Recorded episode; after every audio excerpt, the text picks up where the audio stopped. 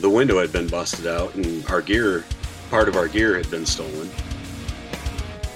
Uh, there's nowhere to play up here at all. I'm sitting there kind of by myself, like waiting for my manners, and and the mirrors, like they the mirrors kind of like spin open like 90 degrees, like they kind of rotate open, and all these women in sexy lingerie can come walking out from behind the mirrors. I'm just Well, gonna about- throw this out there that it almost sounded like you were kind of the dark side sometimes of the scene. just when I'd parted ways with Monuments, and so it was really, really desperate time of my life. At the end of it, our bass player told us, like, he just looked at us like, yeah, this is my last show. So like basically back to the beast era. dealing with this alcohol intake, and we're at a Christian festival, and we're supposed to be a Christian band. I was kind of like, man, this this sucks. This is not a good look.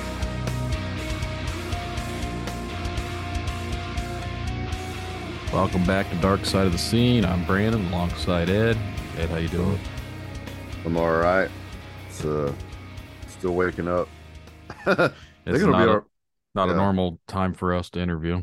actually probably the best time, but like you know that doesn't always happen. But uh, no, I had a pretty good show Friday night. We don't play shows often because you know life gets in the way with our work schedules. But everybody in Michigan's pretty cool. There's if anybody listening from the Battle Creek area, and like you guys are cool. You really have something going on. There's just a lot of people that like music there, and they support their little venue. Yeah. the music factory, I should say. And yeah, any band that tries to get on there, you'll probably be well welcomed very nicely. We even got Pop Tarts.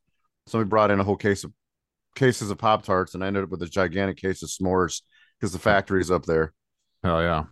Yeah. S'mores is like my second favorite. Hot fudge Sundae ones are my favorite. They stopped now- making them for a while, I guess, because I couldn't find them in stores. And then all of a mm. sudden I seen it back like a month ago. I was like, hell yeah. And now they're gone again. Don't ever try the peanut butter chocolate ones. Those are fucking the nastiest things I ever had. I made many Facebook rants about them, how fucking gross they are. they can stop a bullet. Gross. Yeah. She bought generic ones from Kroger the other day and they were okay, but they're definitely not the full fledged real Pop Tart. It's like, weird how mm. that works. Weird It's how like- that works. It- pretty much everything's an imitation and it never tastes nearly as good as the authentic ones. Set of those government lab ingredients get you addicted to them. Uh, Yeah. yeah. Well, anyone out there listening, definitely appreciate you guys. The whole spiel of uh if you like what you hear, subscribe to us now, leave us a review, follow us on Facebook, Instagram, whatever it is you got to do, leave us a review. If we get a five star review, I'll shout it out. Give us a negative review. I'll probably shout that out too because we're not here for the glory. We're just here to help spread the word.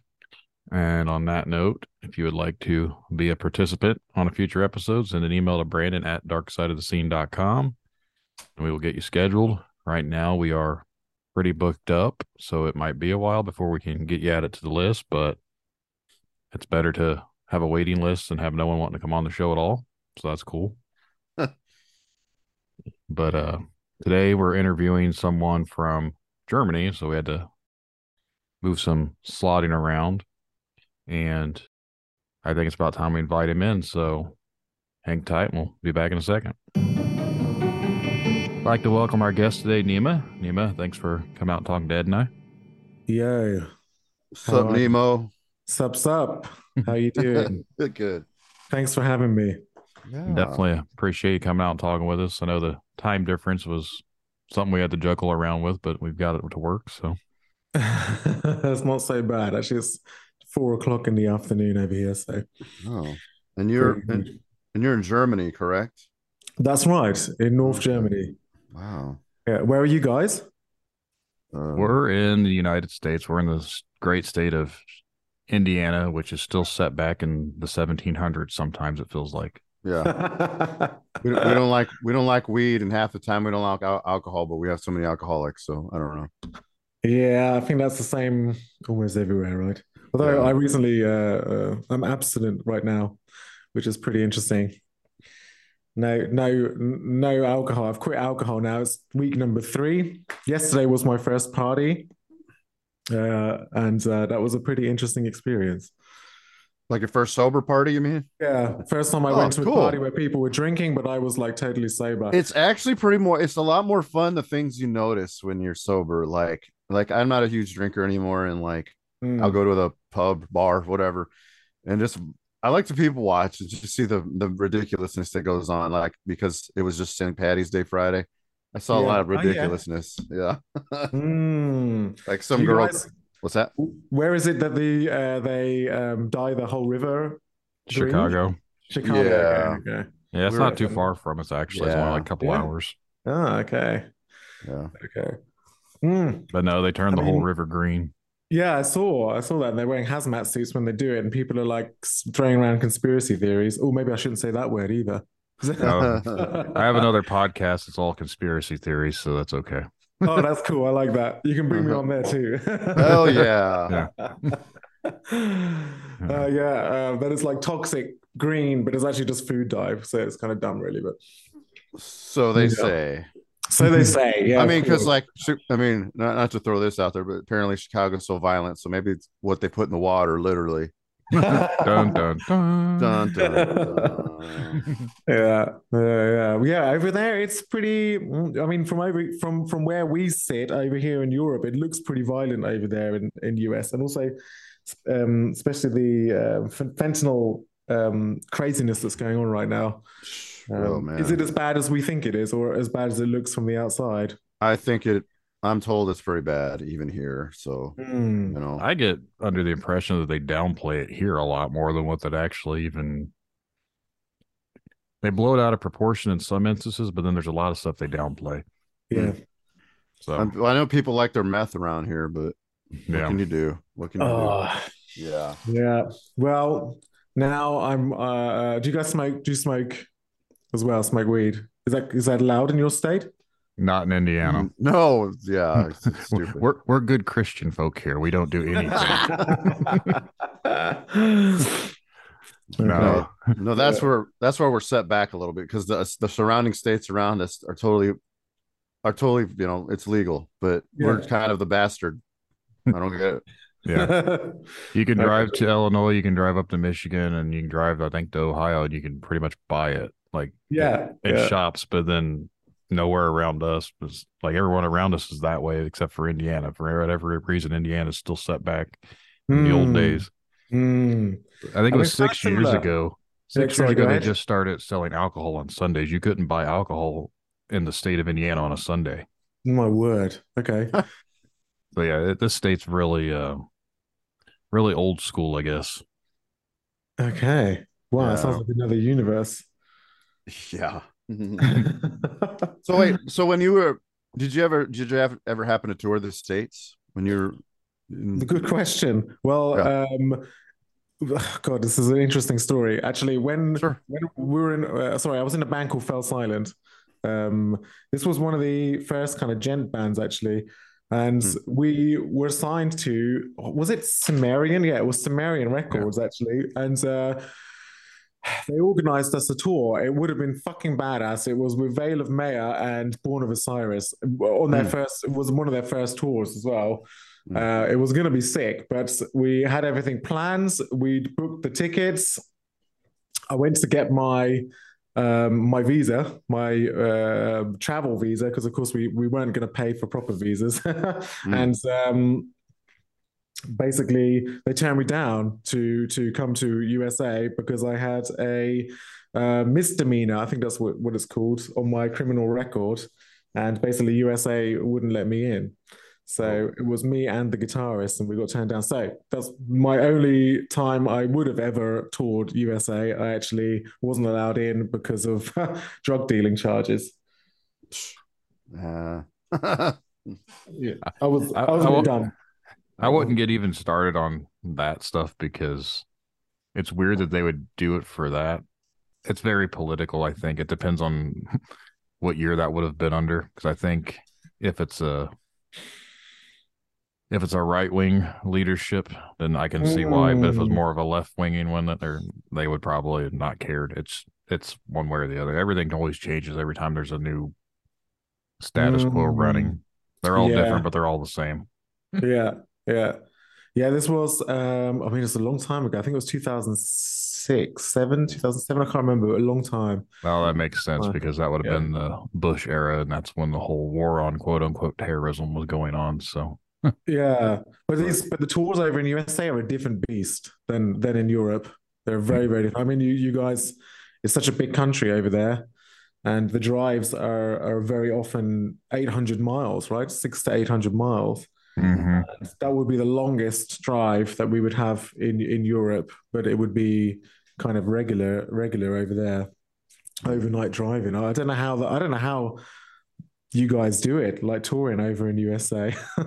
Must be so much harder. Crazy. few Especially people that we've talked to, they've said like the longest stretches they've had were like from basically it's almost an entire day's trip to go from like Southern California to Northern California, just how long Yeah. that state is. You don't even think about it until because unless you're driving it.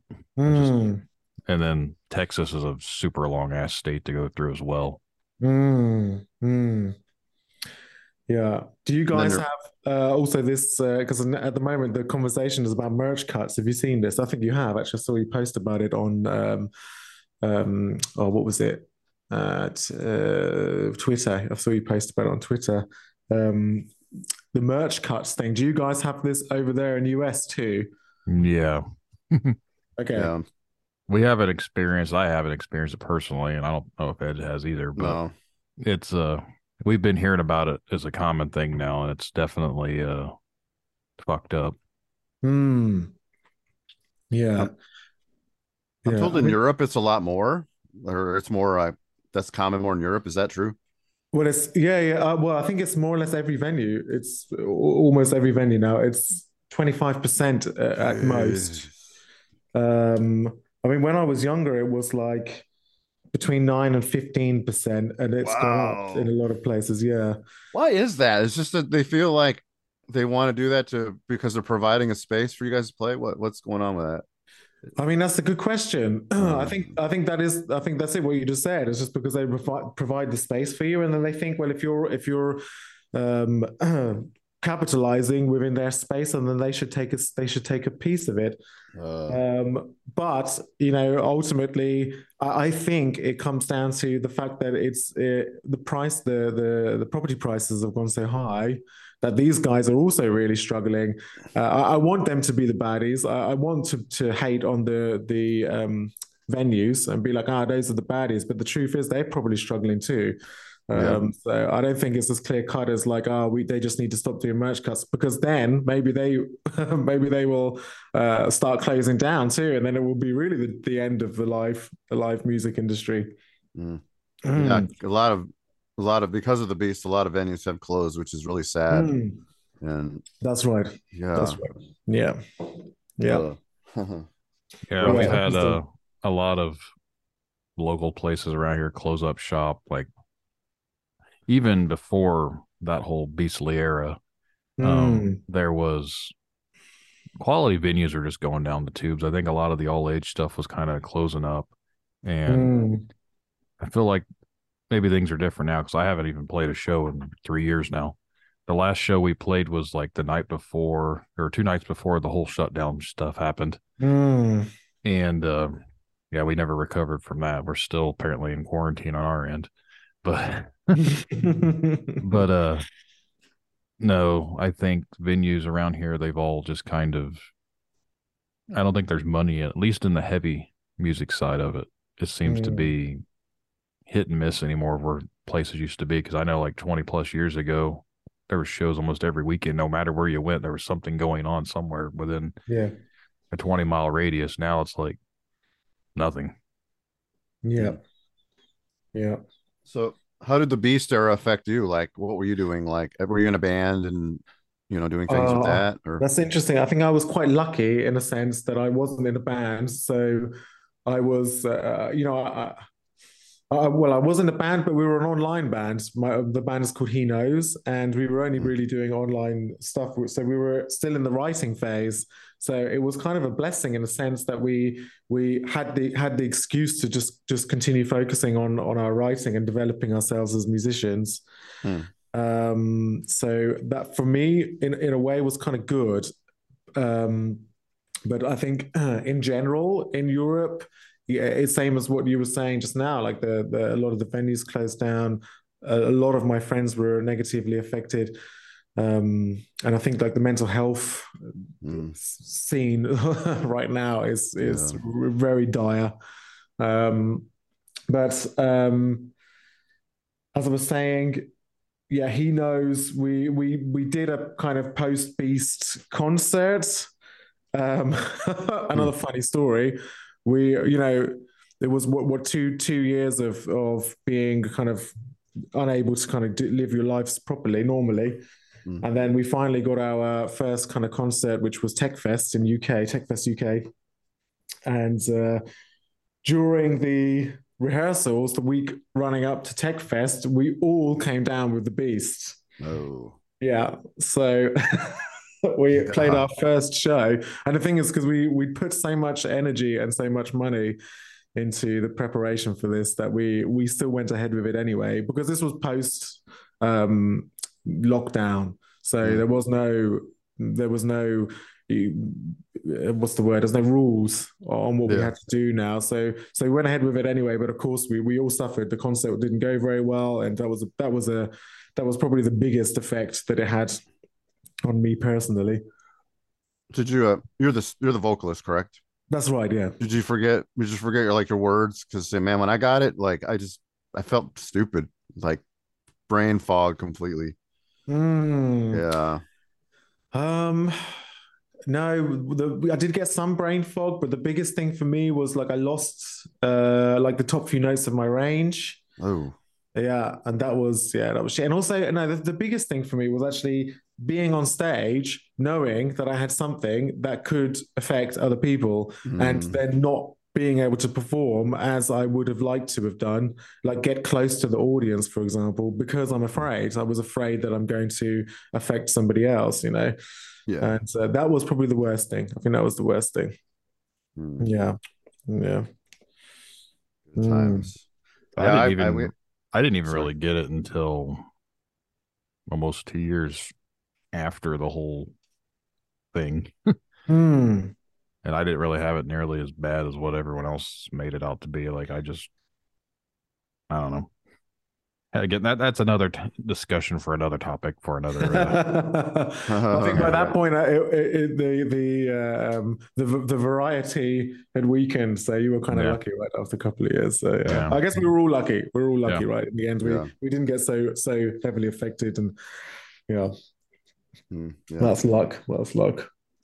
Yeah, it Yeah. is. It is crazy how it just affected everything. You know, musically. Also, just you know, a lot of bands broke up, and again, people fell into, as you said, dire depression. And Yeah, like, to me, like a lot of the point of this podcast is to hear the positive that came out of that, because man, like, there's not enough positivity, and I, and Mhm. basically the emphasis of having the dark side of the scene is like, well, these are things that could be fixed, and that basically we lost a few years of music in general, like Mm. no shows. A lot of people were scared to get with their bands. Some people did came out of it good, really good. You know, having the online, you know, concerts and Mm. yeah.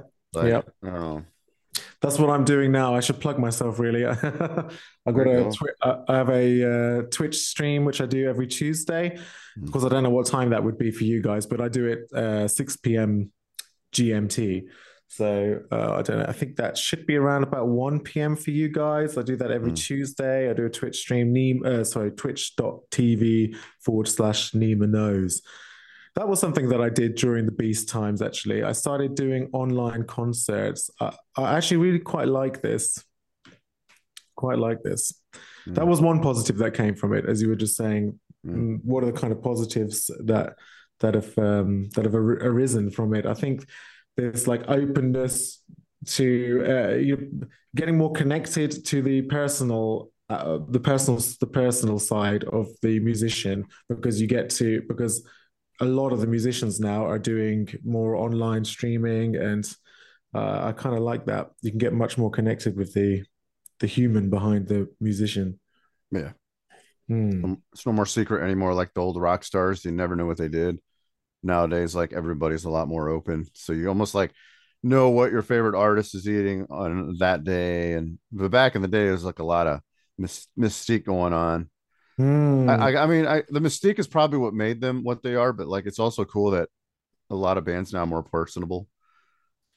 do you know? think it's lost its magic a little bit Uh. I've, I mean, like, I know, like, if I like somebody and they make some fantastic music, I'll never be able to understand that aspect of them. But as a person, it's cool that they're human, even though they have Mm. like inhuman kind of songwriting ability, things like that, you know? Hmm. Yeah. yeah Yeah. I mean, actually, I I recently tried to uh, create some sort of a um, course on on songwriting, Mm. but it's so hard to do because there is this element of there is this element of mystery to it. You know, uh, this channeling this kind of creative idea Mm. um, from the ether or whatever you want to call it. When really it comes from all these different inspirations that we have that are deep within our subconscious, but it really feels like it kind of comes from nowhere. And trying to put that across in a course is Yeah. It's impossible. You know, it's like bit. yeah, channel into your inner uh, consciousness. Yeah. How the fuck are you supposed to explain that to somebody? It's very hard Or just tell them to listen to like a pop song and then just make it a little longer. And then that was, you know, that's basically a good start right there, you know? That's interesting. That's an Yeah. interesting way of doing it. Just a little long Ah. because, you know, pop songs are like a little shorter, but Yeah. for most of the metal guys or progressive progressive guys, four or five minute song is like, you know, a good, good a good time period to write Yeah. something. It depends on. Mm. So, Mm. how long have you been playing, like Um, singing, etc.? well, actually, I started my first band. I was 13 years old. Okay, Um, mm, it, yeah, it was like a little school band, a little school project, and uh, I didn't actually want to sing. Uh, I wanted to play guitar, but nobody would sing. So I basically got thrusted into this position with Wow. kicking and screaming a little bit. Although I'm grateful now because. Uh, um, you know, I do play guitar still, but singing is such a pure instrument. Of course, it's like it's really the the purest instrument, I guess. Right. Uh, and now, now I really appreciate that as an adult. Yeah, but yeah. So as to answer your question, I was thirteen. Um, yeah, we were doing Green Day covers at the very beginning. Nice. Yeah. So, like, when you started getting a band together, like, did you have any like interesting nightmarish stories or like the early, like the early stages? You know, like when we the little things that happen when you start getting in a band and you're realizing, like, oh man, what a pain in the butt. Hmm, Any, Yeah, I mean, anything like that? absolutely, absolutely. Uh, I mean, yeah, I mean, this is really, really early on, but this was just a random, stupid story. This is probably a little bit unrelated, but we got kicked out of school. We were doing, uh, we were rehearsing in school, and we got kicked out because they found our lyric sheet. Oh my, The lyric sheet was written by the bassist who was like in love with these dirty, like hardcore punk bands. And it was like something about slitting off your throat, slitting your throat, and like cutting your head off and shitting down your neck. I think he loved uh, Duke Nukem too. Anyway, yeah, so we got kicked out of uh, we got kicked out of school, uh, rehearsing in school. Anyway, I don't see why you get kicked out. That's basically anatomy. I don't see what the deal was. yeah, I think the guy, the, the the music teacher, he didn't really understand, didn't really understand Oh, us. I see. we were misunderstood teenagers, you know. Yeah. All that teen angst. yeah, that's right. I feel like there's a few stories where they get in a band at school and then they get kicked. Was it you, Brandon, too, that that happened to you? That was something that happened that we talked about off air with someone else, but Hmm. We- Oh, we didn't get a. It was after I was out of high school, but no, the we played at this. I didn't play; it was my buddy's band, and I just so happened to come up there and help them do vocals on a G.G. Allin song. Hmm. and it was at a big uh, circus festival days that we have down here and uh, i guess the crowd didn't like the whole song that was called bite it you scum so yeah they uh they tried to shut it down. I was like, I wasn't even in that band, so you can't blame that for me. I was just up there helping them do vocals. Mm, what was the name of the song? I just say? remember we were yelling, "Bite it, you scum!" That was like it was like a gang vocal chant at the like part of the song was "Bite it, you scum," and I wasn't Oh, I was man. singing it. I was just helping do backup gang vocals. It's funny that, isn't it? When you're younger, you think this is the coolest thing to do, but now I'm a bit older. I'm like, Yeah, it's "Hmm, very I was an cringy. yeah, cringe as well, fuck. you gotta start. You gotta start somewhere with the cringe. you know? Yeah, yeah, that's right, that's right. Yeah, you gotta you gotta push the boundaries, don't you, until you find out where the cringe line is.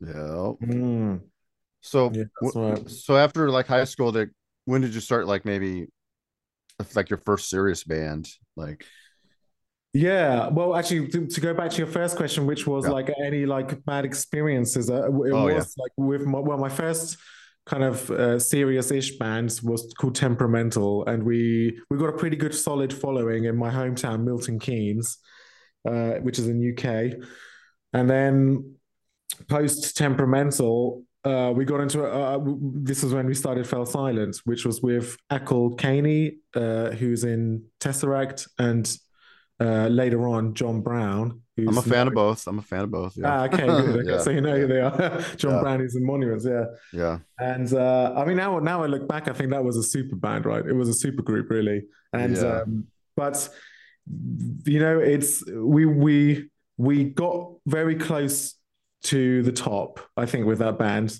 Um, especially when we started touring with Enter Shikari. I don't know if you know this band, but they're they're still doing they're still doing really great. Enter Shikari, Hmm. but like seeing in, like seeing up to the top there, this was pretty disheartening for me because it is not as pretty as you had imagined, as I imagined it was. Mm. Let's just say. Um, you know, the reality of touring, and I'm sure you guys have heard this a million times, is that you spend sometimes eight hours, 10 hours staring at the, the back of the seat in front of you. And then you get into a dark, dingy venue, which smells like, you know, has sticky floors, dirty toilets, whatever. Mm. You're, you're, you're cramped. You, you play your concert, which is half an hour, 40 minutes when you're on a support slot and uh, then you're pretty much back in this like dingy van again, you know. And that was the reality of it, and that's that that struck me that struck me hard uh, at this point. And um, yeah, that was one of those moments of like, okay, I don't think this is how I want to do this. I, I want to find a different way that Mm. I can still express myself musically, Yep. but without getting um, without this unhealthy life that is attached to it. Because being in this dark venue and then being in a dark van the whole day, you know, it's it's not good for it's not good for you. It's not good for your soul. It's not really good for anything. Not good for your back. Right. Mm. Or your, or your or your hygiene. yeah, or your hygiene. Yeah, that's Yeah. right.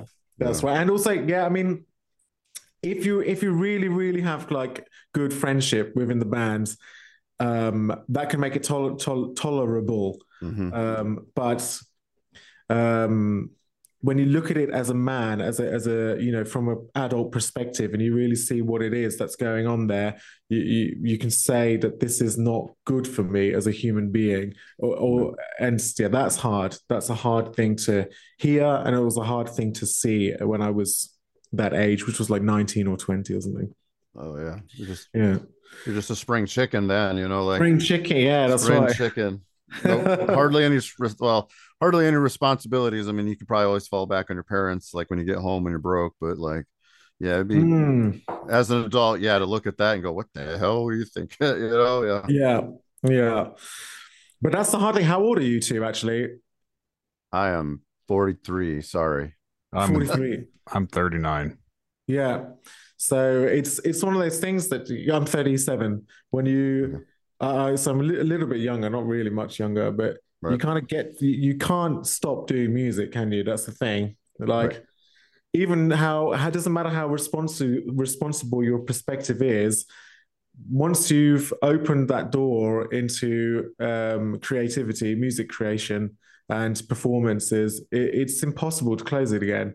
So, and that's something I think a lot of people don't understand about like genuine musicians is we can't just stop. you know so so now we have to find alternative ways to do this that means that we can continue doing what what is right for us and our being um, but without jeopardizing our whole lives which is which is what often happens to musicians unfortunately um, so i think we're seeing it now with this conversation with merch cuts with this conversation uh, from um, the singer from monuments andy.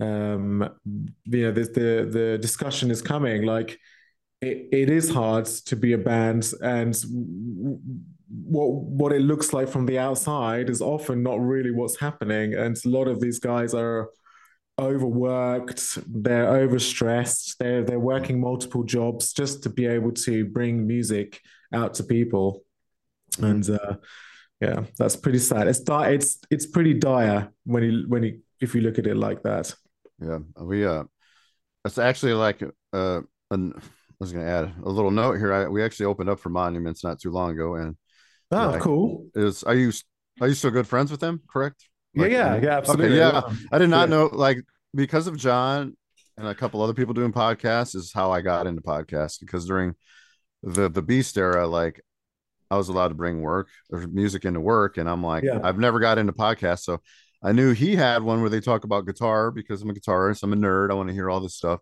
and like if, if and to finally meet him in person and tell him that like you know he kind of saved me in a way was really cool, and like he's a lot taller than I thought he'd be. I'm like, oh, real nice, real nice guy. Like he was the one kind of running the Fort Wayne show, and like I was just talking to him about like random stuff and guitar gear, and and I met all the rest of the band, and they were just really Mm. nice, real nice guys, and so it's Who- cool that yeah, they're, singing at the time it was it was Andy. it was Andy yeah I think the yeah because I said you look like like the dude the dude that plays Spider Man. I couldn't think of his name. He's also Andy Garfield. Yeah, I said you look like Andy Garfield.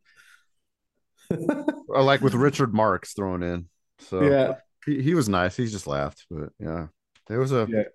It was just cool to like you know how that ties into your former band about like how that touched me in a way, not not also musically, but I was gonna say like it seemed like uh like the UK, you know, they kind of invented heavy metal, right? So at Hmm. least that's what somebody said. I think a guy from Cradle of Filth said that once, and then it kind of makes sense. All the popular rock bands came from there and evolved, and then then you guys, like you know, the the djent movement from there is a lot more different than like I don't know. You guys have some kind of different element in your kind of in that kind of style.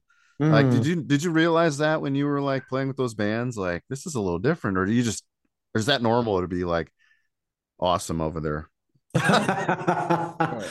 um, interesting question. Right. Um, we that's the thing when you first start doing anything. Like we were just kids. We were really young. We were say 18 or something like this, and we were super young when we were doing it.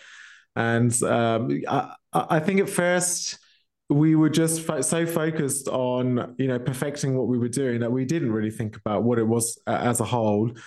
Um, it was actually Acle. He was the one. he- If I'm honest, he was really the spearhead of of the Mm. djent scene in UK, really. And um, it will. I remember when he sent around um, Meshuggah um, Uh, to to the to the guys, and we were like, "What the fuck is this? It sounds like a fucking train on roids or something. It right. crazy." And um, so, and the interesting thing is that my that my background at the time, I, I don't know if this is a dirty word, but I was really into nu metal at the time. That's okay. Uh, it kind of came from you know nu metal started a lot of the i think it's responsible for the djent the stop and starts the whole just musically i think that's the evol- evolution is djent came from Mm. nu metal in a in a similar Mm. way yeah But that kind of, um, I mean, for, vocally, the uh, the kind of in your face, um, like f- fuck the establishment kind of vocals that the, the the a lot of the nu metal bands had. Like I, I kind of adopted this like very early on, and I think that's where that's what what FellSilent was in a sense. It was this kind of crossover, and also um, British rap, which at the time was called grime. Uh, uh, I mean, grime is still pretty big now. There Mm. was like, um, yeah, this was listening to a lot of this too, and uh, I think that was really what FellSilent was. It was this kind of crossover between grimy UK rappy with nu metal elements, uh, and then crossed over with like Meshuggah dirtiness, and that's how, and that's kind of Mm. what what FellSilent was. We were one of the first bands to rip off Meshuggah.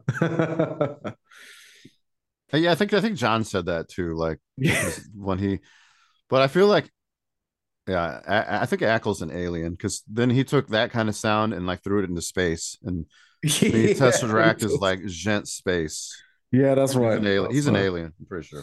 Acle's an alien. Yeah, he might be. He might be. He's looking more and more like an alien. Actually, that was a bit mean. I love Acle. Acle's really one of the one of the greatest guys. One of the greatest Hey, guys. shout, shout out to Acle if he's listening. Hey, you could come Shout on here and talk. Yeah.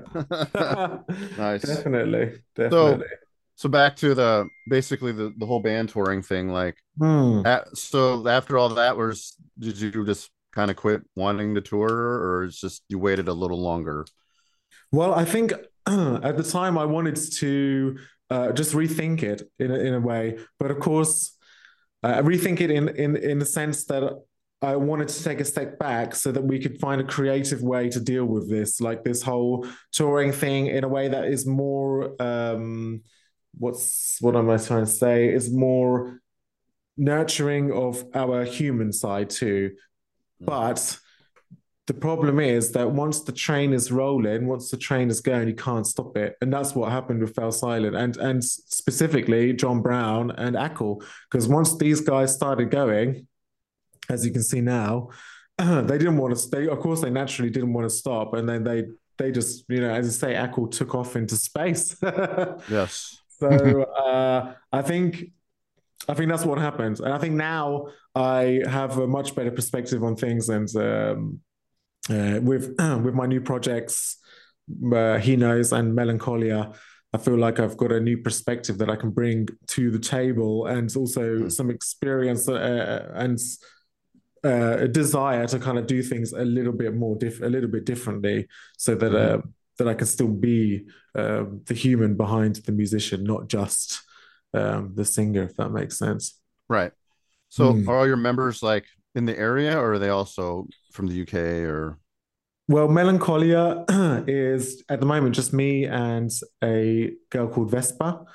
Uh, and she's in Brighton, UK. Uh, no, sorry, Okay. London. She's in London. And um, then uh, he knows is me and uh, the writer, the main writer, the instrument writer. Sorry, he's in USA, actually, Philadelphia. Uh, Oh.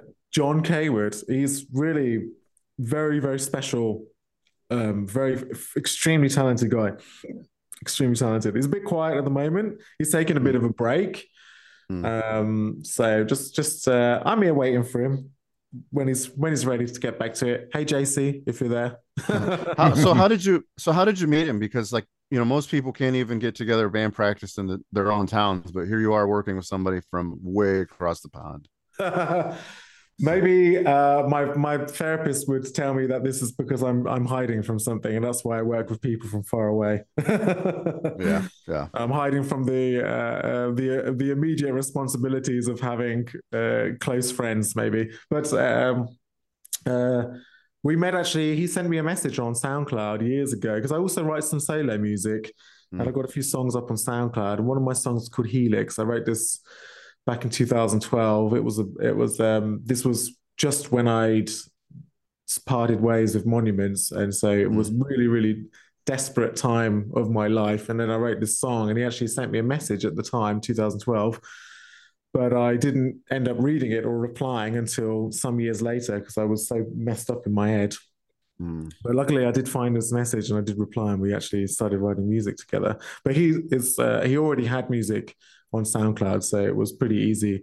And as a singer, as you know, it's it's pretty easy for us to find bands because there are thousands of instrumentals out there, really thousands. Hmm. Brandon wouldn't agree with you, but all right. Wouldn't agree? You don't think so? Hmm. I've been on and off with looking for band stuff for the last few years, and maybe I'm just very picky. I don't know. Are you also a, you're also a singer then? Yeah. Well, I wouldn't consider myself a singer. I just say I'm a vocalist. I'm more of a screamer than anything. So, Yeah, yeah. I guess that's the right term, isn't it? Yeah. Vocalist. Yeah. Yeah. I identify as a vocalist. I identify as that douchebag, I guess.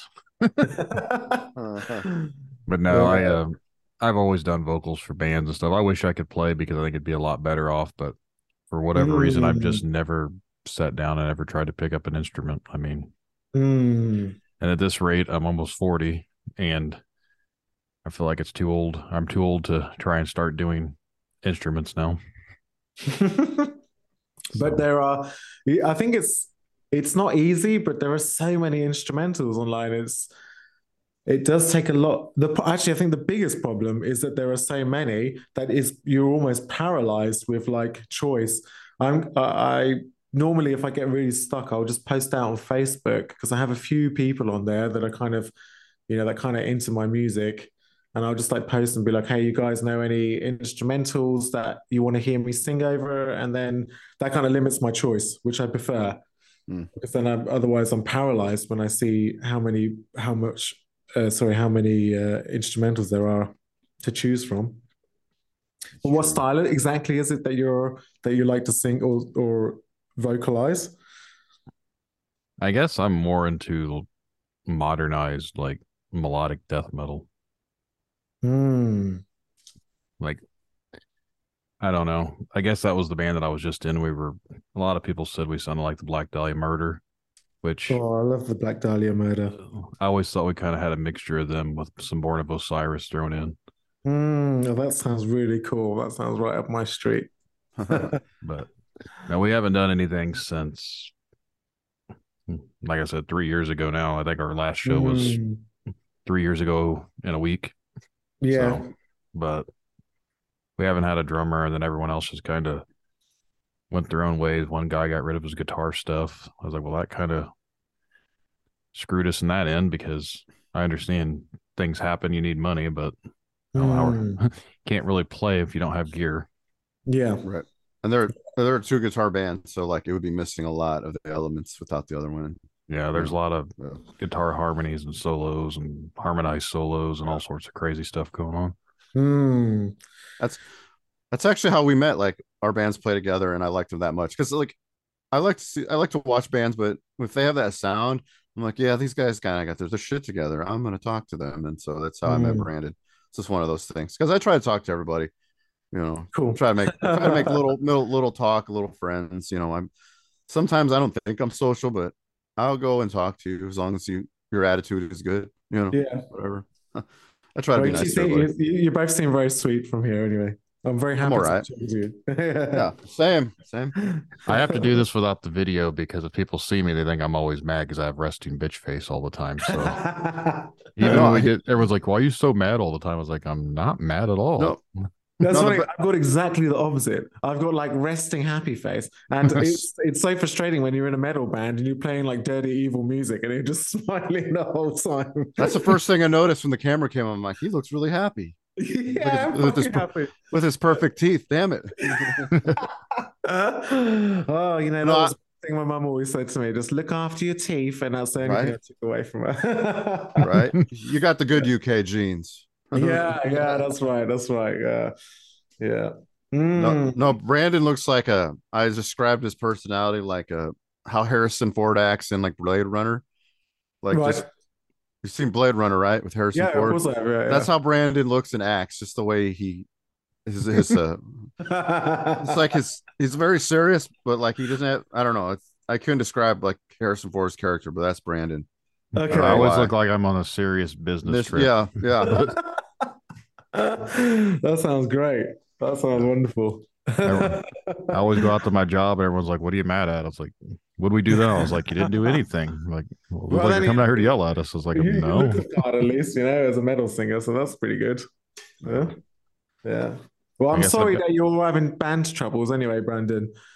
Oh, I um, I've kind of gotten used to it. It's not even just recently. Like it's always been an on and off thing. Like we live in an area where it's actually pretty small. Like everyone Mm. thinks we think it's small to us. I guess other people will look at like you guys have an entire geographic area, but kind of Ed touched on this before. Is like we have people around here, but getting people to actually commit to something is Yeah. the hardest thing to do. Like there's musicians here and there's musicians there, and not to Mm. make myself sound like an asshole, but I set standards for how I if I'm going to set my time and energy into something, I expect that back from everybody else, and a lot of people don't want to do that, so I don't waste my time because I don't Mhm. want to spend five months writing music and then all of a sudden they decide they don't want to do it anymore. Well, Yeah. that's five months of wasting for no reason and nothing Mm. to show for it. So I guess I'm just jaded, maybe. I don't know.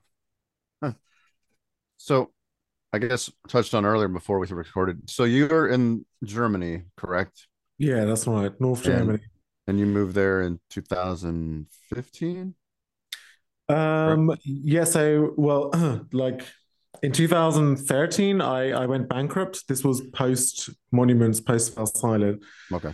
Yeah, uh, uh, actually, yeah, off basically because of what happened, um, I I perhaps went a little bit too. I went in guns a blazing, you know, into these into these two projects. Yeah. And uh, anyway, it left me bankrupt 2013, Hmm. and um, by 2015, that was yeah, I was like, well, there's nothing in UK for me anymore, so I'm just gonna just get a backpack on and just go. Actually, 2014, I started traveling around UK to various like um, different communities because at the time, well, I'm getting I'm mixing up my words here. At the time, uh, I wanted to see if there was an alternative to capitalism because I was getting so sick of this like rat race, as I'm sure you you probably are too. Yep. So I thought, well, maybe there's some communities I can go and be a part of. So I started like exploring this idea of communal living. And I started in UK, and then that took me over in 2015 to Europe, starting in Holland and then uh, Netherlands, working my way down um, to Portugal. And then I was two years in Portugal, where there are a lot of communities, and then back to Germany in 2017, I think it is, because my my pursuit of communal living didn't work out. Basically, It- it's at least with the current system in place, it's not possible. Hmm. So I ended up back in Germany, just having a job, a normal job uh, on a farm. They didn't want they didn't want the guy with the acoustic singing at the campfires no more, so we kick you out of each community. yeah, kind of, kind of. No, that's cool. You were basically backpack. You were basically backpacking and then going around. You were on your own little tour in a way. Yeah, in- yeah, in kind of. I mean, Kind it was like a tour, a tour of uh uh, of understanding in a way, you know. Yeah. Yeah, rather than a tour of like music venues.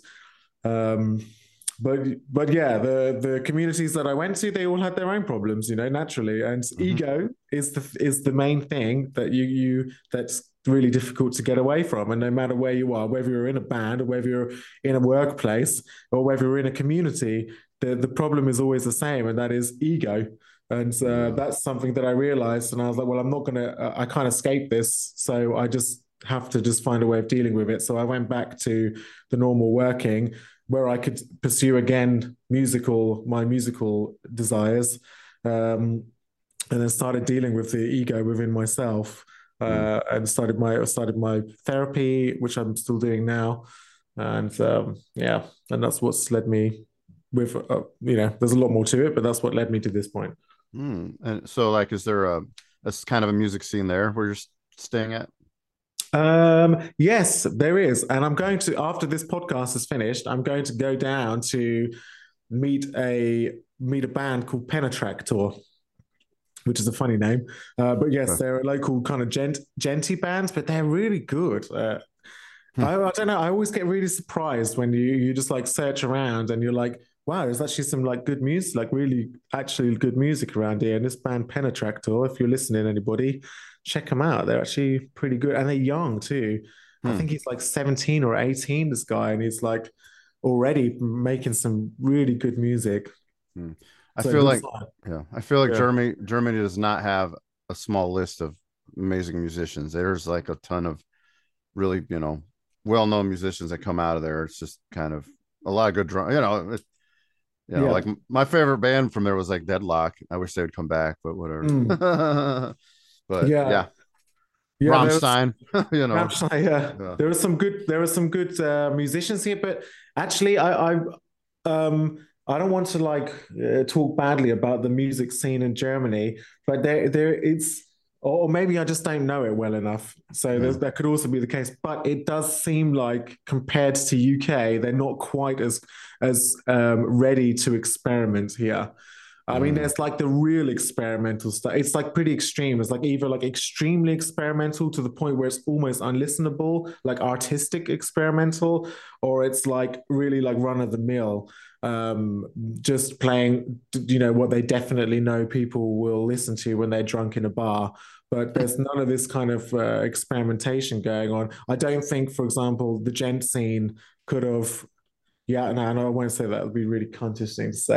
I was going to say, I don't think the djent scene could have come out of Germany. I think it could only come out of UK because the Brits are more willing to, they're more willing to um, experiment or like, yeah, fuck up. I, I guess I could say. I don't know if there is a djent band from Germany. I mean, I don't like correct me if I'm wrong. I don't think there is one. Is it sure. Hirsch Effekt? I think there's that's one. Hirsch? Oh, I, I've okay. listened to them once. I think I saw them play live, and I think they're kind of djenty. Uh, I feel like the main places is uh, USA, UK, and then Australia is where like most of them. Well, I, I lied. But Sweden, duh. Sweden, yeah, of course. I was going to say like Sweden.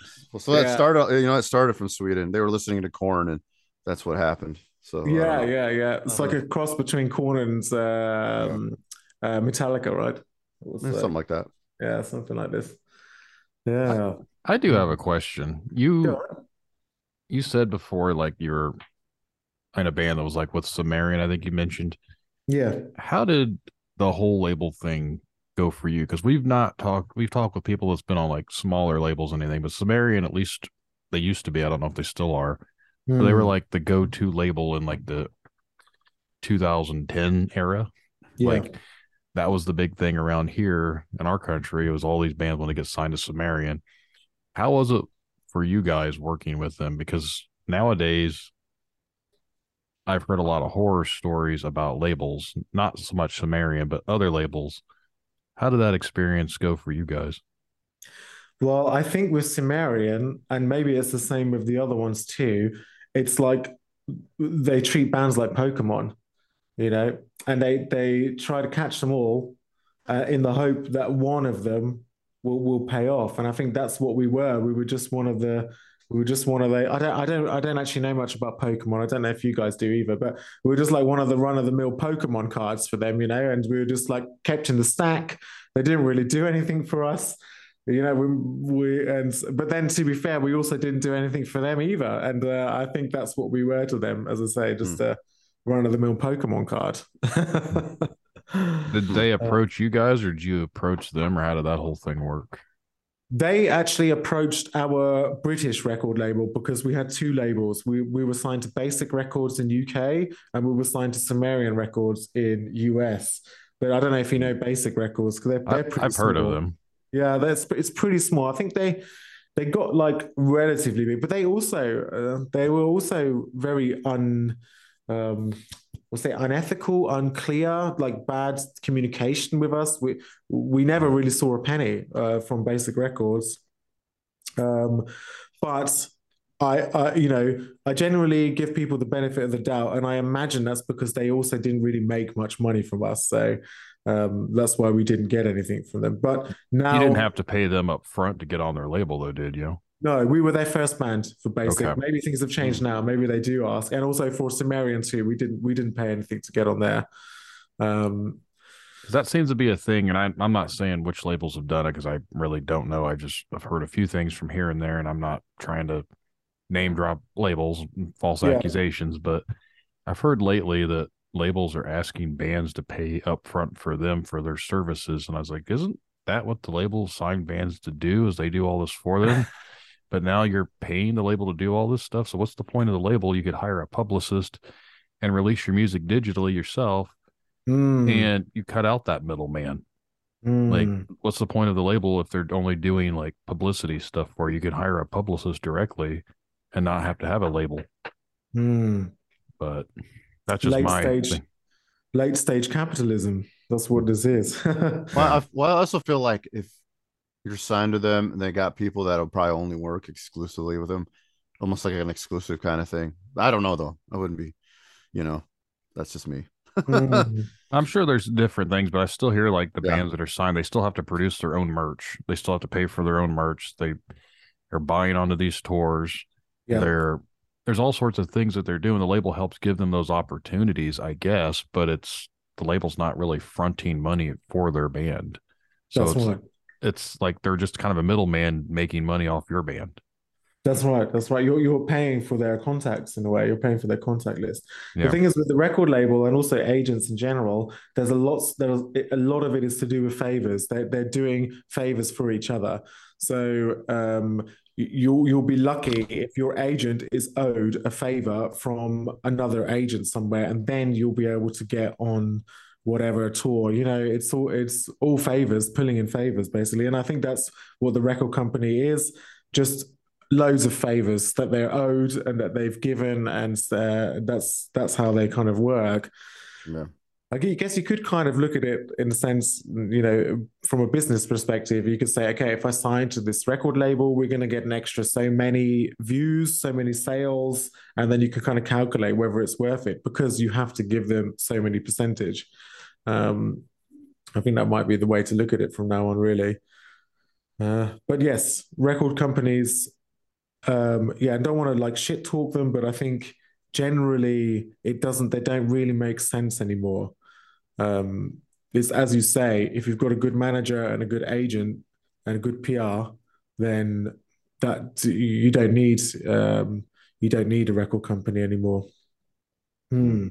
You could basically just do everything yourself in house. I, I think like 'cause that's kind of what Periphery started off on Sumerian, but now they're doing their own thing, and I think a were on lot of I thought they were on uh, Century Media. I thought Mm. originally they're on Sumerian. I'm not sure. No, they're they're Sumerian for a while, and then I think they Ah. decided to branch off and do their own kind of label because they had the resources to do it. Okay. So Yeah. Yeah. Yeah. But no, I just with today's landscape and everything, and how easy it is for bands to pay twenty bucks a year to get your music on DistroKid. Anyone out there listening that didn't know that secret, I just spilled the industry secret to you. You, get, you can get your music streamed for twenty bucks a year, and you don't have Yeah, to worry that's right. about having anyone else do it all for you. That's right. right. But, That's uh, right. At this rate, I don't see. I know people are upfront about, well, we had to pay this and this, and where they're using this to get us these things. I was like, well, I mean, that's cool if it works for you guys. I just can't see myself paying a label to upload my music for me when I can do that myself. Mm, mm. Yeah, that's right. I mean, it's the name, isn't it? You're paying for the name. Basically, Yeah. yeah. Because you can say that, oh, we're on Sumerian Records. Um, right. yeah. Mm. I feel like AI is going to take over booking. I hope so. Then you don't have to book shows. AI will do it for you. Absolutely. You'll end up at you'll end up at a parking lot of KFC, but at least you got a gig. You know. Yeah, you'll be playing. you'll be playing to other like AI, artificial intelligence Wait, things out there. You got KFCs over there? Yeah, yeah, of course we do. Yeah, Okay, I didn't know. yeah, yeah, of course. I love it. oh, I shouldn't do, but I love it. I Everyone bet loves it's that probably fried chicken. better. It's probably better over there. Oh, I don't know. Actually, I, I, I haven't tried the the uh, the US version. Well, I've heard this though. I've heard the ingredients here is like they they um a little bit they're a little bit different, or at least a little bit more natural in in Europe. But whether that's use- true or not, I don't. I can't verify that. They don't use eleven herbs and spices. They just use one over there. I don't know. Nice. So let's see. So I'm trying to think. Was there any other kind of crazy stories, or just kind of trying to think of? Hmm. Well, you know, maybe not a crazy story, but I feel like what happened with monuments is not something that I've already spoken about. And uh, yeah, I I, uh, I don't want, and it, this won't come across as shit talking because I absolutely love the guys. You know, I love Right. I love Browne. We we've since then we I mean we had a very bad breakup. You are you are in a relationship with these guys. You're in a marriage with them. You know that's what a band is. And we had a very like serious, hard, heavy, difficult divorce. You know, Mm. um, and since then we have made up. Um, but I, I did feel at the time there was pressure from the label to, uh, you know, they were basically saying, from what I understood, or maybe I misunderstood this at the time, but that you know if Monuments didn't sign to uh, a record label, who I'm not going to say now, um, then they would basically stop. They would stop supporting us, and they would stop allowing us to support other bands on their label, and that's kind of how they. That's kind of how they work, you know. It's it, it's kind of blackmail in a sense. Mm. That's how they perpetuate this music machine. Uh, or, or in in this instance, there are of course other instances of um, uh, similarly, but that's what they did, and um, that was pretty harsh. That was that was they're very difficult, very bitter pill for me to swallow. I would say Hmm. at the time. Um, not really a crazy story, um, but let me think. Do I have any crazy stories? So, so but you basically left over that. Is that what what it came down to, or just didn't want to be the touring band anymore? Or... No, well, that was there. Were, of course, it, there's so many nuances involved, but that was the kind of crux. That was the main. That was the main point. That was in the la- the final email that we'd sent to each other. Was this? Was this? You know, I've been, or you know, Mr. Browne had been kind of given an ultimatum um, from from a record company, and that was if we don't sign, then then like I say, they're not going to let us support any of their bands anymore. And um, they made the right decision, which was to kick me out, in a sense, kick me out, and um, then go on with the record label because now they're doing v- very well. So, in a sense, they did what was right for the bands, and I actually ended up doing what was right for me because to be to be in a band means to be um, insecure and to be without without being without being able to look far ahead, you know, financially. Mm-hmm. And so for me, it was better to get out of it anyway. So Gotcha. I'm happy with that decision in the end. Would yeah. Would you ever work with them again? Any of the your past members? Yeah, yeah, absolutely, absolutely. Oh. Yeah, I mean, I would never be in. I would never be in monuments again. These guys are so high octane. I don't know how they do it at this age. Hey, you never never say never. You know. yeah, I mean, I did a feature on their latest records, on the first Oh. track on their latest records, and uh, that was cool. I fucking loved it, and I would love to do another couple of features or whatever if if they would do that again. Um, but yeah, I I might have mean- heard that song. I guess I didn't put it two and two together that you were on that. Okay, I'm gonna to to yeah, the first, the first. I was really Yeah. sw- so sweet of them to put to put that track first on the album because you know that's going to get really the most listens. Uh, so that was very sweet of them to do that. So yeah, I'm featured on there on the first. No one can teach you. I think it's called No one can teach you. Okay, Yeah, Damn, I have to listen to that again. Because like Andy kind of sounds like Chris, so I kind of got him confused. So I was like, I thought I got a new singer, but he sounds like okay. Well, I don't know. In my yeah, head, a little bit, a little bit. I a little mean, bit, a little bit. he he really slotted right into that band like perfectly. You know, it was Yeah. so good to see him uh, when it's so I, I love Andy. He's like really Mm. when I first saw him though, there was a thing, the first tour that that uh that I um that he was on in Europe with Monuments. It, it was like looking at like a little puppy, you know. He was Yeah, so yeah, I see that. excited and happy to be in this band and uh, but and to to watch him become slightly disillusioned because of the realities of of touring in a band like this, you know, uh, it's it's heartbreaking. I would say Yeah. to see Yeah. it, but. Uh, also, uh, uh, you know, it's the unfortunate reality of it, and uh, to hear him talk about it is uh, also, on one hand, it's heartbreaking, but it's also um, what's the word? Yeah, It's also, in a sense, kind of good to see and it's good to hear because also keeps other people in in reality. You know, it keeps us budding musicians um, uh, grounded. I would say, yeah. I would say you know, the the previous singer, I, I can't think of his name right, but like he was also Chris. Yeah, he was in Periphery and Monument. Yeah. So it's like you got all these these singers that were in like really monumental bands. That's mm-hmm. kind of cool in a way. I don't know what happened to him. I probably won't go into that, but like, oh, you no, know, I spoke to him. I spoke to him last mm-hmm. week, oh, did you? Uh, oh, yeah, a couple of weeks ago. yeah, Yeah, yeah. that's good. good You're man. just you're just all friends. That's cool.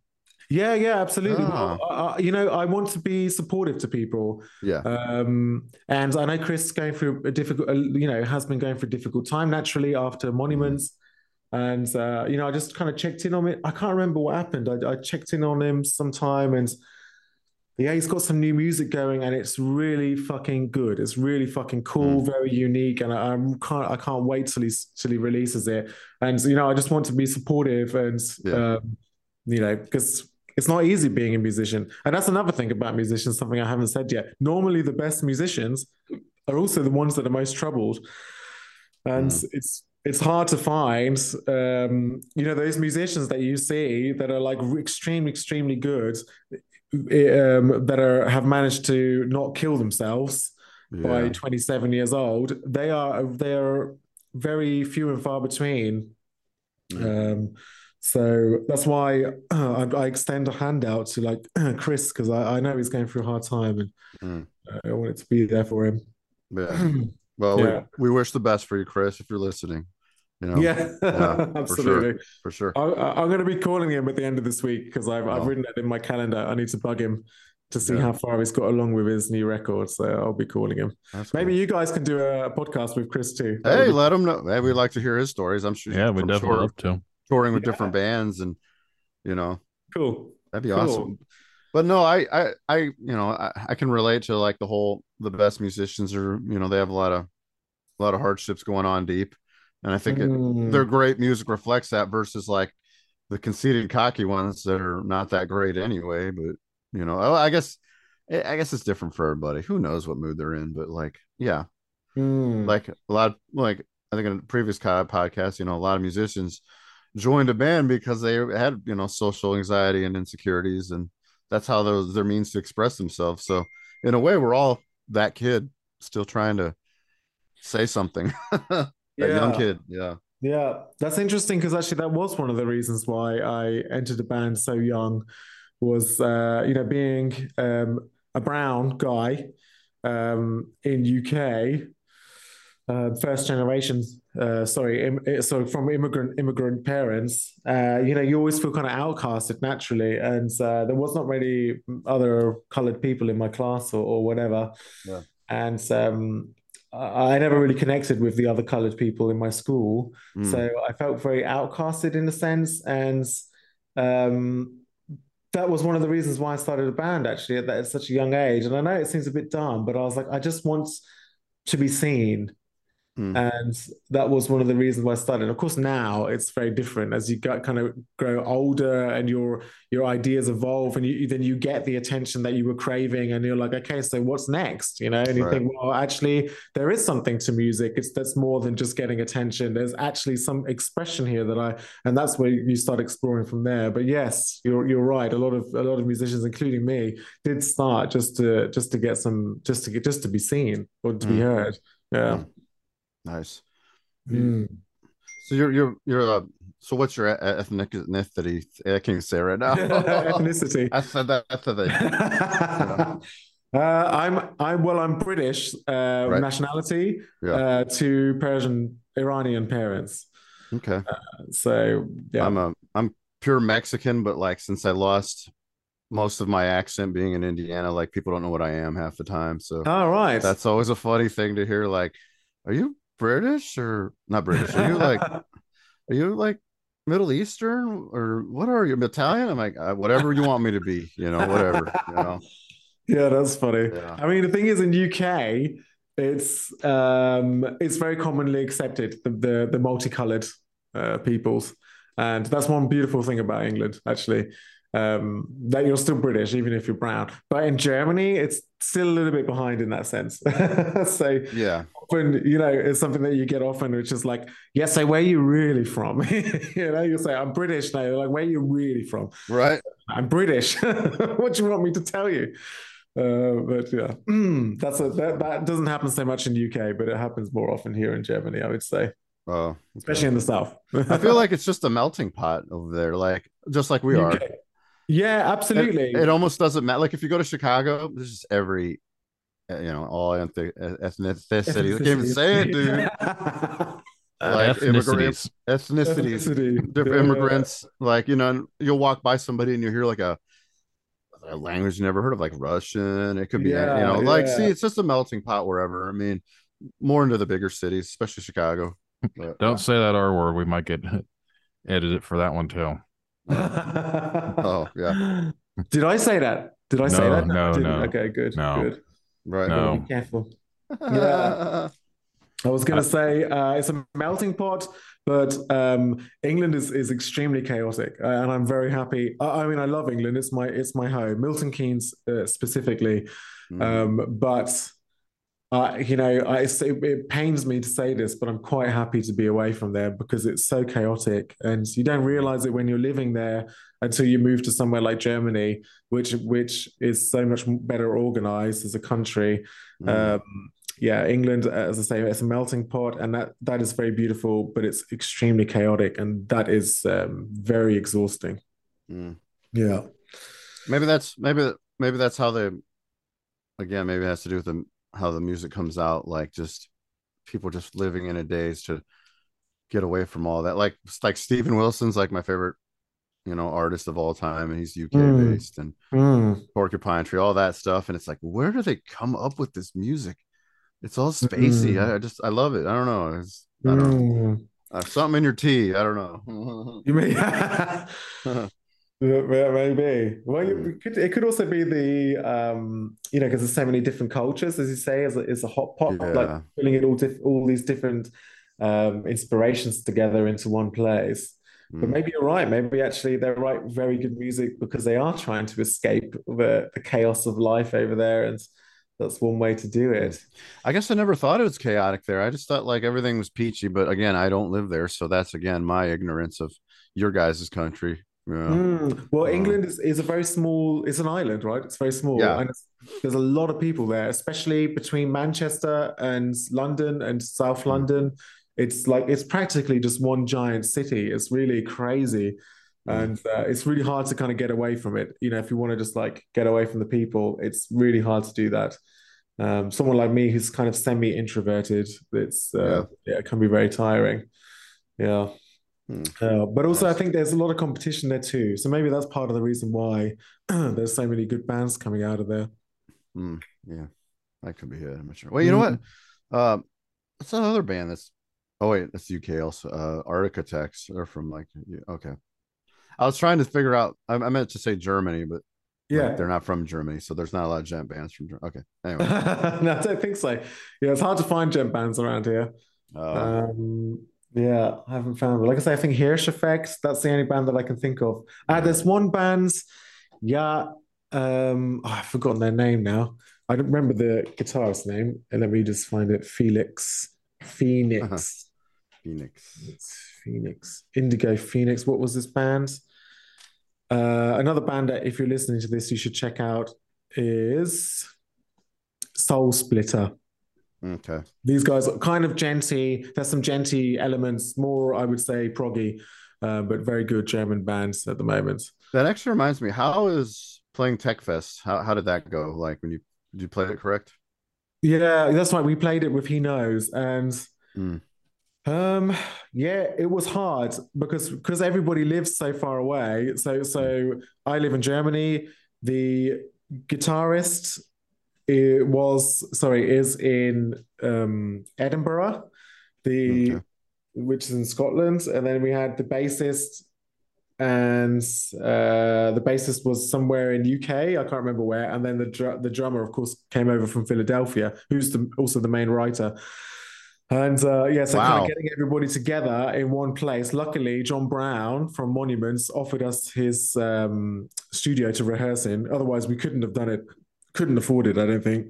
Right, and that'd be kind of like, hey, just show up and then you don't practice. Yeah, yeah that would, of course. Well, that's yeah, kind of that's really cool. Like how you're able to just bring all that together, and everybody lives like so far away, and then yeah. manage to still pull off a live show. I don't know if I could do that, but mm. uh, I struggle I mean, to we... get people from 20 miles away to want to show up to practice. So, yeah, yeah. Well, that's the thing, isn't it, with musicians? Is you, sometimes you do have to go further afield. Otherwise, it's you know to find the people that really want it, you know, and also yeah. that want to work with you as a musician. Um, that's that's harder. That's that can be quite difficult. I kind of wonder about that. Like, like does my band really want to work with me? you know, like I mean, I I come up with all these like demo songs and send it to them, and it's like, what do they really think? Like, not again. I don't know. I was wondering about that.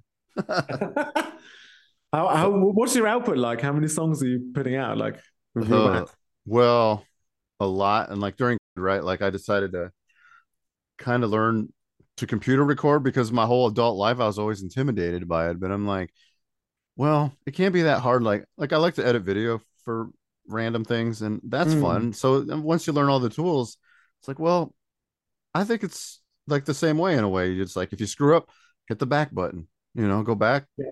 and then once you start cutting pasting everything like oh i mean i'm no i'm not a producer by any means i can make an okay sounding demo and that's the whole point of it because that's all it is i'm just trying to get like the skeletal structure Yeah. because I know, you know, with the invention of like plugins and stuff, like you got drummer on there, and like I'll try to come up with something that's like relatively in the style of what my drummer would play, and not something crazy.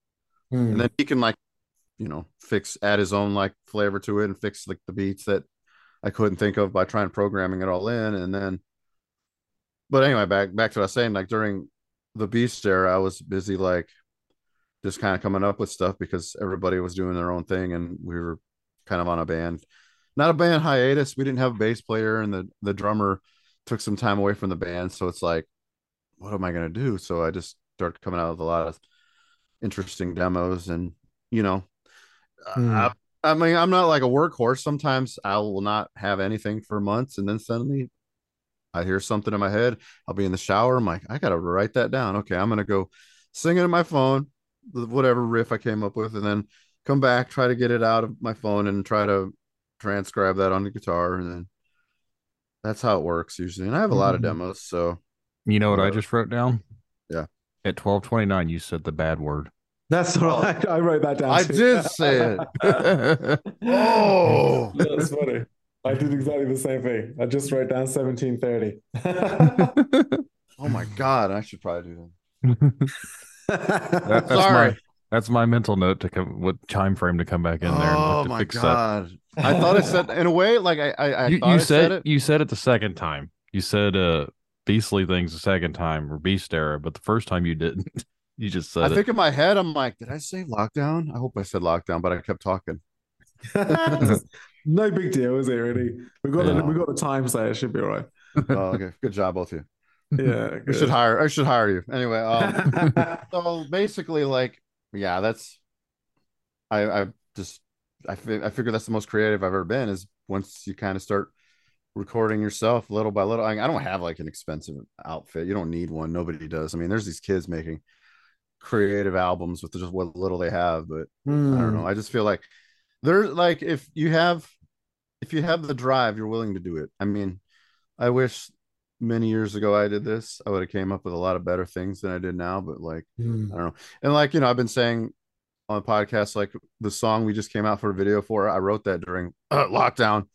And uh and to see it like re- when we went to record it down in a studio and then to see it become a, music video that I did, like I I'm pretty proud of that. Like, I don't know, it turned out really good. Everybody likes it. And it's like it makes you really proud that like I took something a negative time for everyone and just here, look what I did. You know, I mean, Mm. it's many years it's many years later but like the idea in my head the goal was there it's like i'm gonna see how this is gonna turn out Mm. i don't know that's just how i feel about all that Mm. what was, what was the question i forgot yeah, I was, my question was like, what's your output like?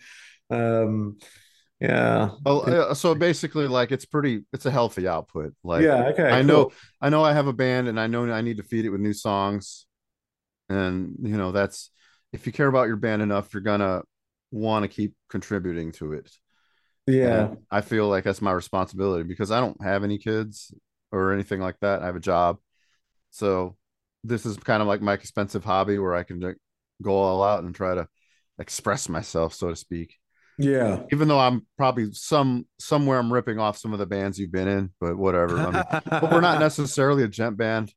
Like my thing is, I, I'm I'm into the, all the big Sweden and Finland bands that mellow, hmm. mellow death kind of sound. But sometimes I'll have like a breakdown riff, a djent riff style, just because I like that stuff too. Like I don't know, it just it just seems sort of well, how that works is when you play it out live and you see people moving to it, and then but people move to anything. I guess you know you got drunk people moving to cover bands, so I guess I guess alcohol has to be involved. I don't know, whatever. You wrote the intro to this podcast, and it's got a little bit of a djenty vibe to it. oh yeah, that was Oh, a cool.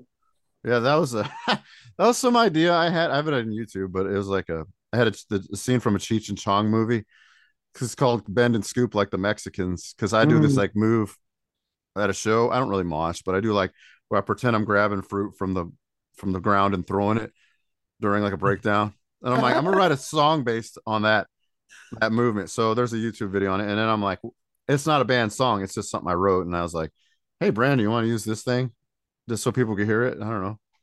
So that I wrote the intro to that. I don't know if a lot of people knew that. He's still throwing shapes now at this age? Yeah, I think so. My back can handle it. But I'm, I'm more like in the back observer now. I mean, I'll go in the okay. front depending on who it is, but like I don't Okay. mosh. I don't mosh. I like you like you said, like your mom said, take care of your teeth. I don't want to be smacked in the face with a dentist bill because of oh yeah. at at my age, I think that's embarrassing to do that. I mean, I guess it depends on Mm. your band. If it's your favorite band, then yeah, you got a, a story to say, like I broke my face at so and so. But Yeah. again, old age, I My- guess. My back hurts all the time, anyways. So I don't feel like I don't feel like going out there and getting myself hurt anymore. yeah. Those yeah. days You- are over. I used to do crazy shit when I was younger. I used to do Mm. backflips off the wall, No all sorts way. of stuff. like I always try to be like that high, crazy, energetic vocalist, front man, whatever. Try to get people hyped up, and now it's like, dude, I'm barely. I don't even want to move. I don't have the same strength and energy like I used to. Do yeah. you, do you do that stuff, Neema? Um, well, you know, since I've been uh, uh, more or less just in the house most of the time, like performing in my in my vocal booth, I haven't got much space in there really. Oh, throwing, throwing shapes and that. And at concerts, no. Like I, I, I I just sit in the back. I'm normally just an observer, you know. Mm. Um, maybe I'm maybe the the uh, the band members don't like me there because I'm kind of just standing there watching, nodding my head a little bit. Uh, Ah, that's that's respectful. I mean, you gotta want to concentrate on the best parts of the music of it. No, Yeah, that's it. I'm I'm one of the uh, uh, what do you what do you call a music snob? In fact, I'm an everything snob, really. But uh, when it comes down to yeah, except I'm a I'm a snob in in the life of a poor man. Okay. But uh, yeah, like throwing shapes and that. You know, I feel like I, as I'm getting older, I'm getting more into my body, which is a very interesting thing. I think also with my latest relationship, my latest and uh, my my best relationship, I should say too. Um, she she moves a lot. You know, she's always she's always dancing and that, and like I'm I'm feeling more into my body now as I'm getting older, which is a nice thing. Uh, I like this. I like this feeling. No, I think that's what happens. You're like you did all that crazy stuff and drinking and you know every, Mm. everybody goes through that. They're like, oh, I can drink and stay up late until the sun goes down. Now, like I played a show Friday, I didn't get home till like I don't know three in the morning, because of the drive. And then the next day, I just felt like a wreck, even though I had like barely anything to drink. It's just my Yeah. body wants to get up early because I work and Yeah. if I screw that just a little bit up, I'm screwed Yeah. for the next day. I don't understand it. It's stupid. I don't know. Whatever. No, well, that's natural, isn't it? It's your natural Yeah. rhythm. So breaking that is very difficult. I think that's something also uh, I really appreciate the touring bands for doing because when they when they come home, of course, they they either the option is that you you keep your touring rhythm, which means that you go to sleep at like three, four in the morning, even when you don't have a concert, you're just at home, Yeah. which is horrible, very antisocial. Or um, you know, you switch it up and you go back to a normal home rhythm and then go back to the touring rhythm when you go back on the road. And like either way you do it, it's it's hard. So these guys, the touring bands, they've got it hard right now. Oh, yeah. I I think yeah. maybe I- they're. It, when you're describing it earlier, I'm like, oh, just like the whole idea of, I, I've, I've only done weekend warrior stuff.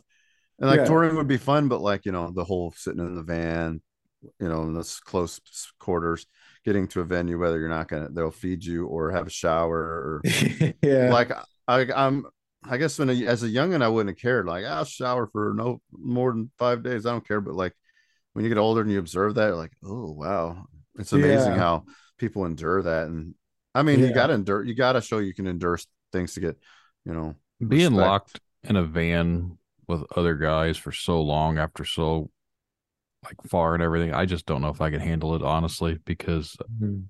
certain things like with people can get on my nerves and I again I'm over maybe I'm just overly sensitive to a lot of other people's habits or whatever but I pick up on like when someone does something and like I focus on what they're doing is like why are you doing that mm-hmm. like someone will be like, they'll just be breathing, but I can hear them breathing. I'm like, why are you breathing so heavily?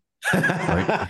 you would hate to be in a van with me then. like they're just little things that people's like little things that they do. I notice it a lot, and maybe I'm just too observant or whatever. But then like I hyper focus on it. I'm like, stop doing that. Why are you doing that? so I think the more I'm around people, the more annoyed I'd become with them. And they'd all hate me. Mm. So maybe it's a good thing I don't tour. Yeah, well, that's it actually, because uh, you know, as human beings, we really need our own space, right? We, we need a reclusive spot, and that's something that's very difficult to find on the road. I think if I was to go on tour again now, um, first of all, I would I, I would be limited to like maximum three months of the year or something, like and and maximum one month at a time. Even that is a lot. Um, and then also uh, in a sleeper, not in a shitty shitty van. Right. That's what I would say. But that, that probably means that I won't ever tour again because I because I think yeah, get reaching up that reaching to that point, it takes it's takes a lot of time and you have to be pretty famous, you know. So maybe I won't ever tour again, but I think you know, as an adult, you've got to take care of yourself. And as you say, um, when you're in this close quarters, like the smallest thing uh, can get on, get on your nerves, and before you know it, the whole van erupts in, in a fucking fight, and that's you know, really unhealthy to be around. And then, yeah, I, I, I'm yeah, I'm very careful of this now. Yeah, Mm. I, I feel like that would probably happen to one of us. I don't know why. It just yeah. I mean, there's only so much you could take of somebody. I, I, I would, but no- uh, normally I'm the guy that like before we play a show, I'm the guy that kind of wanders here and there. I don't really sit in one spot anyway. I'm just kind of this isn't nerves, so I just Yeah. I wander around. Somebody talks to me, I'll t- talk to them, but it's just Mm. I don't know. Do you guys ever do like a pre pre show ritual, like before you played a show, like you guys would get together, say something like you're Mm. you're a little hype up. We used to do that all the time, and then kind of stop doing it. Uh, well, I did do because in FellSilent and Monuments there was always two singers. So um, yeah, we would the but me and the other singers of either band would would do something. Yeah, we would hype each other up big time. Um, yeah, but nothing specifically. Yeah, smoking weed. I mean, that's why we were smoking a lot of weed. I was smoking too much back then. Yeah, it was dumb. It was really dumb. But yeah, probably like pop a pop a bong, or what, or what in England we call a toot, which you don't have in US. Um, I'll start like that. yeah, toot. Maybe you can look it up one day, but it's it's very dirty. But it's basically a, a, another take on a bong, Mm. and that's what we would do. Actually, what I, I used to because I didn't want to drive around with a bong with me. Um, so what I would do is I would make a bong at every at every show, and I looked like a fucking homeless man. I would go to the con to the show, go into the bin, grab a bottle out of their plastic bottle and a can because there would always be a can and a bottle in the bin. I always carry a little penknife around with me, and I would basically make a little bong out of it. I would roll up the uh, metal, the aluminium uh, metal can parts into a little tube and then pierce that through into the bottle and then I'll have myself a little toot at every venue that I could make very quickly and just leave there at the end.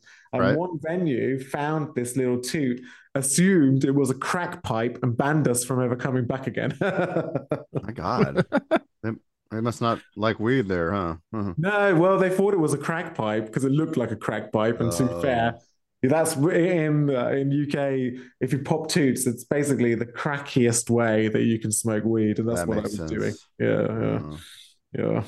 Funny times, good Actually, times. that, now that I think about it, I don't, we don't really do pre pre show ritual at all. We just get on stage and hope things work. Uh, maybe I should. It might, maybe it'll, be, it'll help band morale. I, I'm now I'm like questioning our own We used input to on this. go. You guys remember the second Ninja Turtle movie with Vanilla Ice? Was that? Mm, what that was that was a bit The nin- that was a long time ago. Yeah. They used to do Vanilla Yeah. Ice had a song on there called Go Ninja, Go Ninja, Go. yeah. And we used to Right. do that as a ritual. We don't we just say it to each other, Go Ninja, Go Ninja, Go. That was how we Oh, you don't like you don't like do the high five? No, together we all used to put our hands in the center and we that's how like go team break. Oh. We just did the go ninja, go ninja, Good go. team. that's cute. I like that. that's that's a that's a good one. That's a good Yeah. one. That's how we used to do things. And as we got older, we're like, man, that's pretty fucking stupid. No, no, I mean, no. Nin- Ninja no, I Turtles is don't think so. I don't think so. The thing is, going on stage is, is such a unique and special experience, right? You're sharing it with everybody there, and Yeah, yeah, yeah, it's it's yeah, you got to do what you can, even if you do have like little myths, whatever. Like, just do what you can to uh, to make it more comfortable for yourself. Yeah, Yeah. no. Like again, the last show we played, everybody was cool with each other. All the bands kind of got along, and Mm. I don't know. It's just that's always nice versus like some of them hiding out. And then Mm. like, well, then and then there's that aspect about you don't really know who's in a band because again, everybody's wandering around, so it's like you're just talking to whoever. Yeah, know. I just Yeah. find that funny. yeah. No, I hope I will be on stage again sometime sometime soon. I don't know about you guys, whether you want to get get out back on stage again, but I, I I'm looking forward to it. Getting Mm. back on stage again. No, it's it's it was a great feeling playing again, like the first show after the Beast, Yeah. and like knowing that oh my god, it's happening. I mean, I like the break from Mm. it, from like booking, and I mean, I wrote music, but it was just nice not to reach venues and promote and Yeah. talk about this and that. But then it's like, damn, like, what am I doing? What am I writing this music for if we don't have anything going on? I don't know. I wasn't Yeah. too worried, but um, I again, I, I just kept in a positive mind space that we'll get we'll get past this. I mean, we've as humans, we've endured a lot of crazy things, you know, like, Mm. but it was nice that feeling getting back. I'm like, it almost didn't feel like anything happened. It's like, oh, same kind of same shitty sound or same shitty sounds on the stage, whatever. You know. it's not like technology went any further during those two three years you know Yeah, yeah. Well, I mean, I think that's another thing, isn't it? Like now the technology has has has developed in the sense that now um you know like uh, monitoring systems have become like really fucking awesome that you can control everything with just like a mobile phone. Yeah. And um yeah i love this now. I love this. But not Uh, not to yeah. say like most venues are adapting to that because one place we would play didn't even have like uh like if you had backup tracks the person didn't have like the ability di to, like, box. the yeah or you have an old school one. Now i'm prepared because we we have like a couple little things that i use on my iphone and it, it already comes with that xlr cable and you just plug it in yeah And the sound guys love me for that. And I think everybody should have one if they're going to do it. It's just a little whatever unit box. like a little interface for your for your mobile phone kind of, yeah, it's the basic XLR out for Yeah. the mobile phone. But We had a Yeah, that- headphone amp that I bought. We used it for the same thing. Basically, Yeah. It- the line out went Mm. into the normal PA jacks. So So you split it, you split the signal left and right, and the left side goes to the drummer's ears or something with a click. Yep. And the right side goes to this front front of house. Yep. That's how Yeah. we did it. That's Yep. the way to do it. That's the way. Yeah. Yeah. heck yeah. Yeah. So any other crazy things before we let you go here soon? or- Uh, let me think. Not really. Probably, yeah. Probably a lot. Probably a lot. But Wow. you know what? I was so stoned at the time, so high all the time that I, that a lot of the memories have, have just kind of disappeared naturally.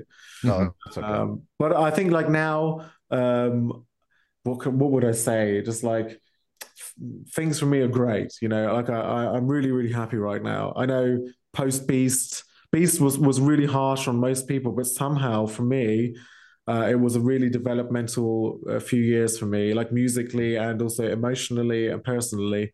Mm. And um, right now, I'm in I'm in a really great position. I, I've got I've got great musicians around me. Like I'm talking about John Browne, Acle Kahney, fucking Chris. These guys who I'm talking to like regularly. I'm so blessed to to have these people in my life, and just to be on this podcast is such a blessing. And I feel really.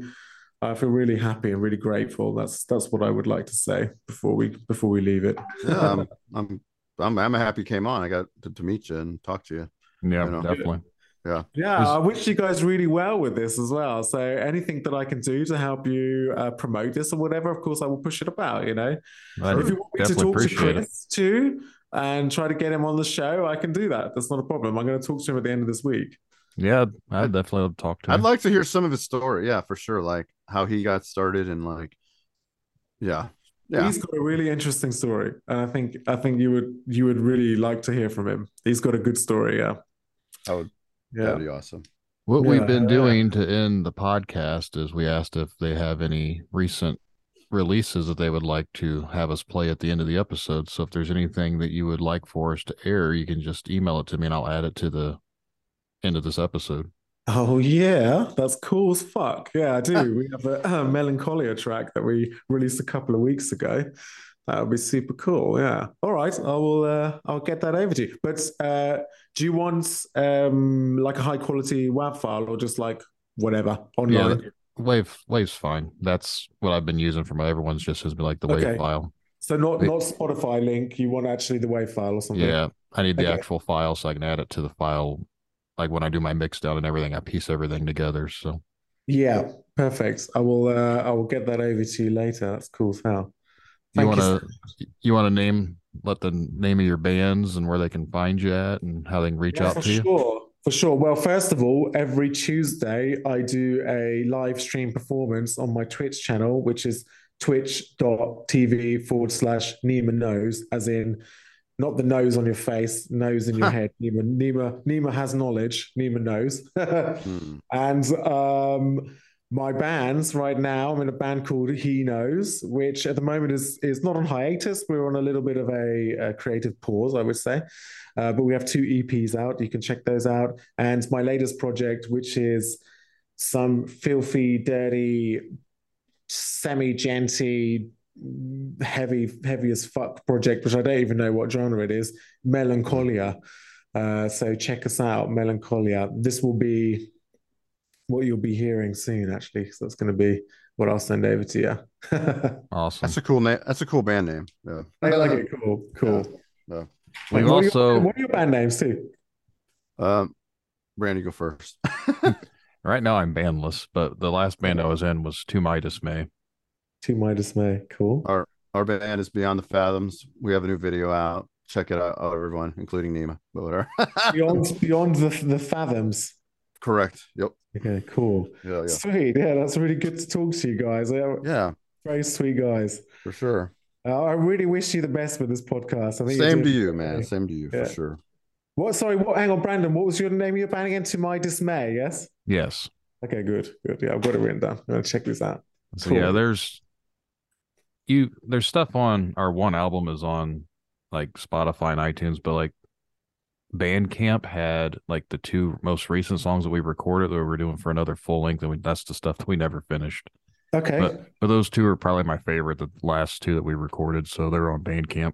yeah. Cool. I'll check that. out. Bandcamp's. Uh, uh, sorry. The latest music is always the best. yeah. For the band members, anyway. Maybe not for the audience. Yep.